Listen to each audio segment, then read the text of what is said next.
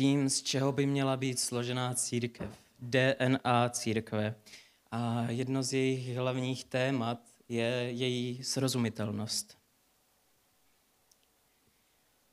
Srozumitelnost. Církev s tím bojuje prakticky, myslím si, že díl než já jsem na tomhle světě.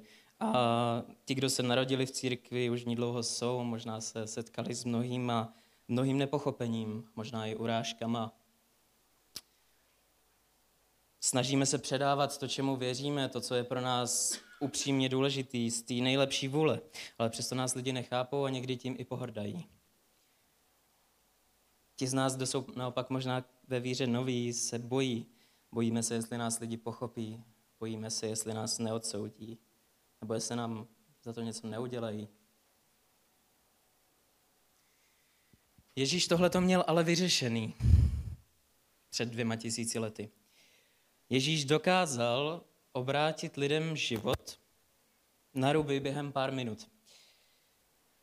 A dokonce i ti, kdo ho následovali, to dokázali. Ježíš potom, co byl zkříšený z mrtvých, řekl těm svým dvanácti, kteří ho následovali, jděte do celého světa a kažte evangelium všemu stvoření. On vyžadoval po nich, nás a všech, kteří přijdou po nás, abychom tohle to dělali. Ale mě, změnit člověka, z, požádat ho nebo mu dát tu možnost, aby přehodnotil svůj život, někdy to může vypadat hrozně násilně, někdy to naopak může vypadat naprosto nesmyslně. A to, to, jak to udělal Ježíš, muselo mít něco navíc, pokud to prostě fungovalo. Odpověď zní skrze Ducha Svatého. To, kdo je Duch Svatý, nám Bible vysvětluje, že je rádce, pomocník a utěšitel. Někdo, kdo tady má být pro nás, aby stál vedle nás jako boží autorita, jako boží pomoc.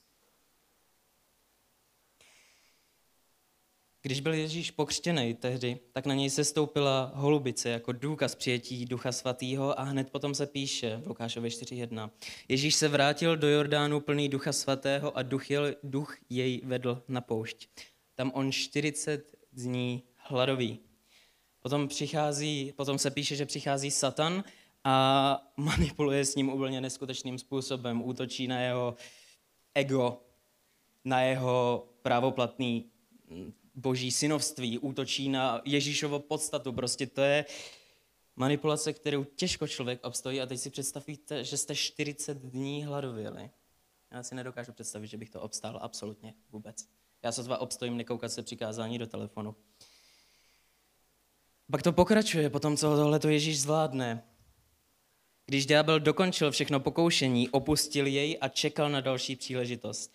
Ježíš se v moci ducha vrátil do Galileje a zpráva o něm se roznesla po celém okolí. Ukazuje to, jak Ježíš fungoval a jednal. Duch jej vedl do té zkoušky, s ním to Ježíš přestal a duch ho ven z té zkoušky vyvedl. Lukáš píše, Ježíše z Nazaretu Bůh pomazal duchem svatým a mocí, kamkoliv přišel, konal dobro a uzdravoval všechny soužené z ďábla. A stejně to fungovalo s učedníky. Ten klíč se ukazuje jasně. Byl to duch svatý. Při letnicích všichni naplnění duchem svatým začali mluvit jinými jazyky, jak jim duch dával promlouvat. Potom, co se tohle to stane, Petr vstane a začne kázat a mluvit ke všem schromážděným a během možná několika desítek minut se zásadně přehodnotí svůj život na tři tisíce lidí. Tři tisíce lidí během několika desítek minut přehodnotí to, co se v životě naučili, svoji víru, svoje základy, svoji podstatu, nad který od malička stavěli. Kniha skutků v Bibli tohle to vysvětluje velice jasně, že Duch Svatý je klíčem k úspěšné službě, která zasahuje a mění. Důležitá je ale ta nenásilnost a srozumitelnost zatím neustále. Objevuje se tam formulace v biblických komentářích, že Ducha Svatého nám dává Bůh, aby zmocnil církev k hlásání Evangelia a pokračování v Ježíšova službě. To Duch Svatý byl ten, který zařídil ty zásadní životní změny. On byl ten, který mluvil k těm lidem. A je to kvůli zatvrzelým srdcím lidí, že naše služba často není efektivní. Naše moudrý křesťanský keci naučený fráze, tohle to na lidi ne, nezabírá, protože jsou to jenom slova. a lidi mají svoji vlastní vůli a naše slova prostě nemají jakoukoliv autoritu nad čímkoliv životem.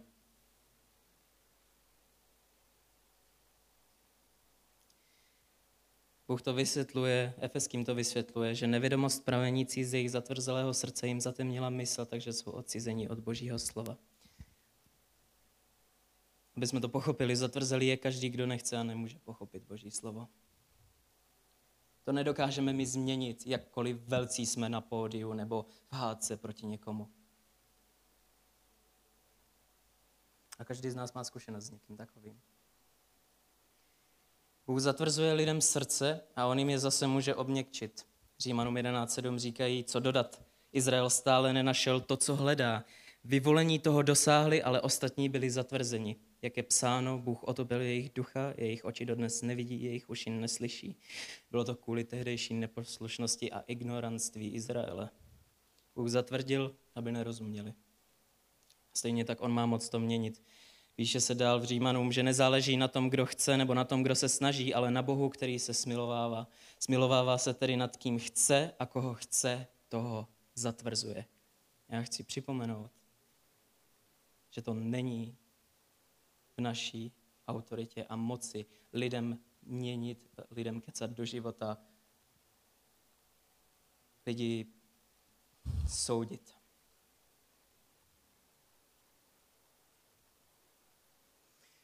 A jak se píše, nezáleží na tom, kdo chce, kdo se snaží. Nemůžeme to z našich skutků nějak dokázat, je to už jenom na Bohu. A strašně klíčovou oblastí tady jsme my sami. Pokud v některých našich vlastních oblastech života děláme jenom to, co chceme a neposloucháme Boha, zatvrdí se i naše vlastní srdce. To je tady pro všechny. A nemůžeme očekávat pomoc od Ducha Svatého potom při naší službě. Protože v Galackým 5.17 se píše, že tělesné sklony míří proti duchu a duch proti tělu. Navzájem si odporují, abyste si nemohli dělat, co chcete. Duch svatý nám nemůže a nebude pomáhat, pokud mu odmítáme vydat nějakou oblast našeho života. A ta oblast může být jakkoliv těžká. Boha nezajímá to, jak moc a jak dlouho si sedíme na vedení, jak moc nás štve ta věc a jak moc mu to nechceme dát. On jen čeká s řešením. A za tu dobu, co já jsem se ho naučil víc znát, tak jsem nenašel jedinou věc, kterou on by mě chtěl urazit, ponížit nebo zranit. Moje jediná zkušenost je taková, že on se snaží dát lidem řešení a pomoc z těch těžkostí, které mu odmítáme dát. Duch svatý je ten, který ty naše těžkosti mění smysl. A stejně tak je to u těch lidí, kteří se během 20 minut změnili. Je to o tom srdci, který se něčím trápilo a najednou má možnost žít líp.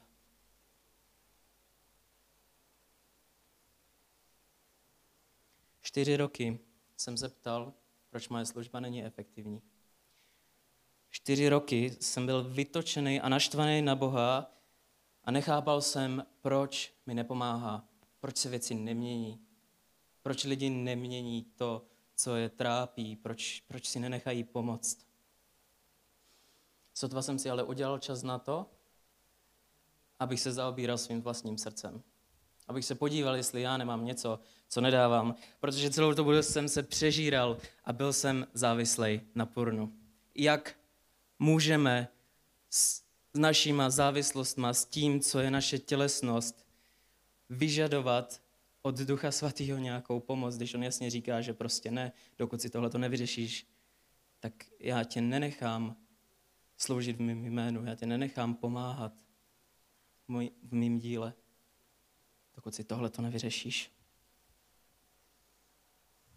Pokud se ptáme, proč naše služba není efektivní, proč Bůh lidem nemění srdce, když k ním mluvíme, musíme se podívat sami na sebe do svého zrcadla a zeptat se, jestli naše srdce bylo kompletně změněné. Skutečně jsme mu dali všechno, skutečně jsme si nechali pomoct, skutečně máme, jsme zbavený závislostí, vzteků a hněvu, skutečně máme klid? A nebo nám někde v šatníku hníje něco, co jsme nikdy, nikdy prostě nebyli ochotní řešit. Pak nezáleží na tom, jak dlouho jsme křesťani, kolikrát jsme byli někde pomáhat, jak moc, kolik času, jak moc energie, co všechno jsme ztratili. Jemu je to jedno. On to nehodnotí podle toho, jak to hodnotíme my. Jediný, co ho zajímá, je to, jak máme nastavený srdce. To je ta první věc, kterou on žádá, pokud chceme srozumitelnou a efektivní službu. Nesmíme dělat věci proti duchu. Nesmíme mu sobecky vstát cestě. Jednoduchý přirovnání je, že každý chirurgický nástroj musí být nejdřív perfektně čistý, aby mohl mít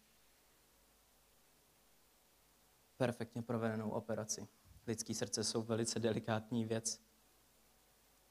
A my, jako lidi samotní, jenom těžko, těžko, těžko můžeme na nich něco měnit. Tahle ta autorita patří jenom Bohu.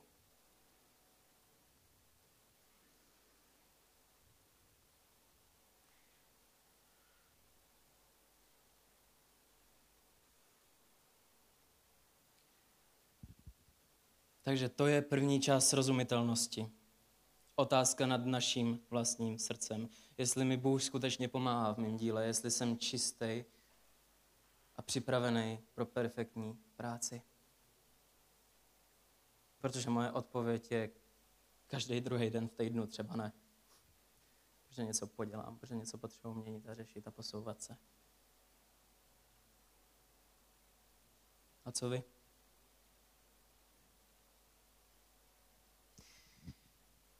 Druhá a neskutečně důležitá část srozumitelnosti. A tahle ta platí, platí pro všechny lidi na světě, ať už mají jakýkoliv životní postoj a názor, ať už souhlasí s církví nebo proti ní.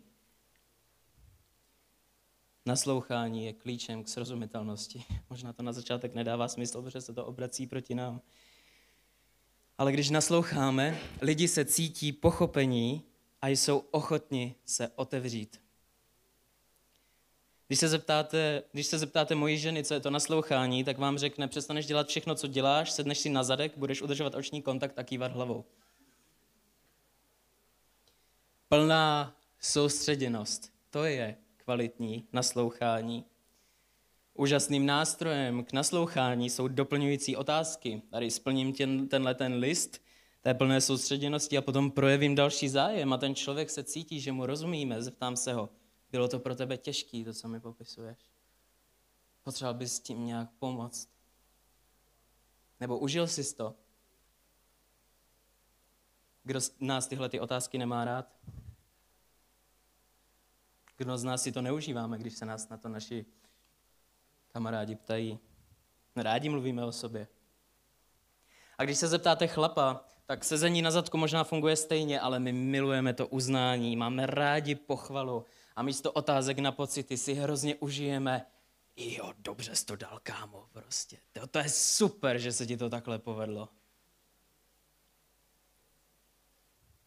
Ať už to berete, jak to chcete, může to vypadat jako nějaký se podřizování, pochlebování, ale pokud jsme upřímní, reálně akorát tomu člověku děláme radost a přibližuje se, přibližujeme se mu jako přítel. Naslouchání je biblický princip, Jakub 1.19. Víte, milovaní bratři, že každý člověk má být pohotový k slyšení, ale pomalý k mluvení a k hněvu. Ono totiž, když člověk víc poslouchá, tak má tendenci se i méně hněvat, protože třeba pochopí. Největší průšvih naslouchání je, když si poslechneme prvních pár vět a pak začneme v hlavě přemýšlet nad svojí obranou a odpovědí. Proto je tam i ta druhá část pomalý k hněvu. Protože skutečný naslouchání se soustředí na to, co ten člověk říká, snaží se vcítit. To je naslouchání. Až když člověku skutečně rozumíme a ten člověk to ví, pak ho můžu citlivě konfrontovat. Až pak se můžu snažit ho někam vést nebo vyzývat ke změnám a zkouškám. Snaha porozumět ostatním skrze tu vyvinou i ostatní snahu porozumět nám. Stačí to jednou vyzkoušet a ten výsledek je jasný.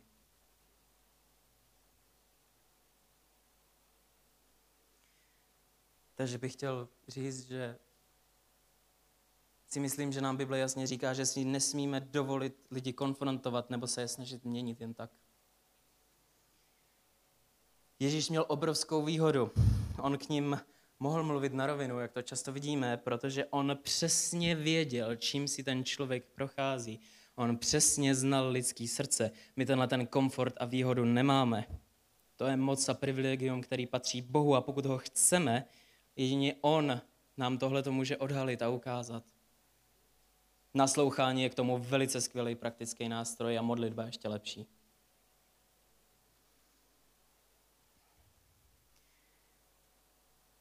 Dva klíče k skutečný a efektivní srozumitelnosti k církve a k její službě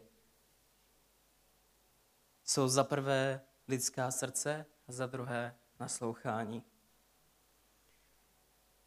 Za prvé, Duch Svatý nás nepodpoří a nedá nám rozumět ostatním a Bohu, pokud naše samotné srdce je vůči němu zatvrzelý. A neuvidíme ovoce naší služby a můžeme se snažit, jak chceme. A druhá strašně důležitá část pro všechny. Pokud nevíme, co komu říct, nemůžeme si dovolit ho jen tak konfrontovat, odsuzovat nebo nabízet chytrý rady. V tomhle případě je vždycky na prvním místě naslouchání. Musíme být pohotoví k naslouchání. To naslouchání někdy může trvat i hodiny a dny. Než ten člověk skutečně řekne to nejhlubší.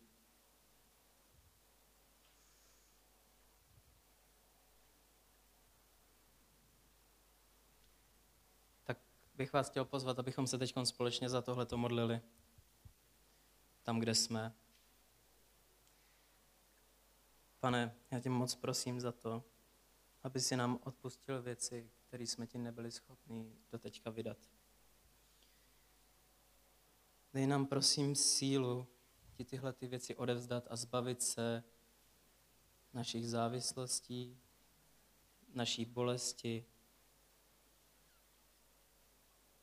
těch věcí, které si schováváme už 20 let ve skříni.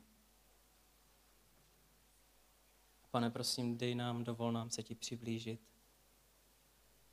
a poznat tě takového, jako skutečně jsi, protože ty nejsi manipulátor, ty lidi neponižuješ, ty po nich nevyžaduješ nesmysly. Všechno to, co žádáš, je jenom k tomu, abychom tě pochopili, abychom se mohli poprat sami se sebou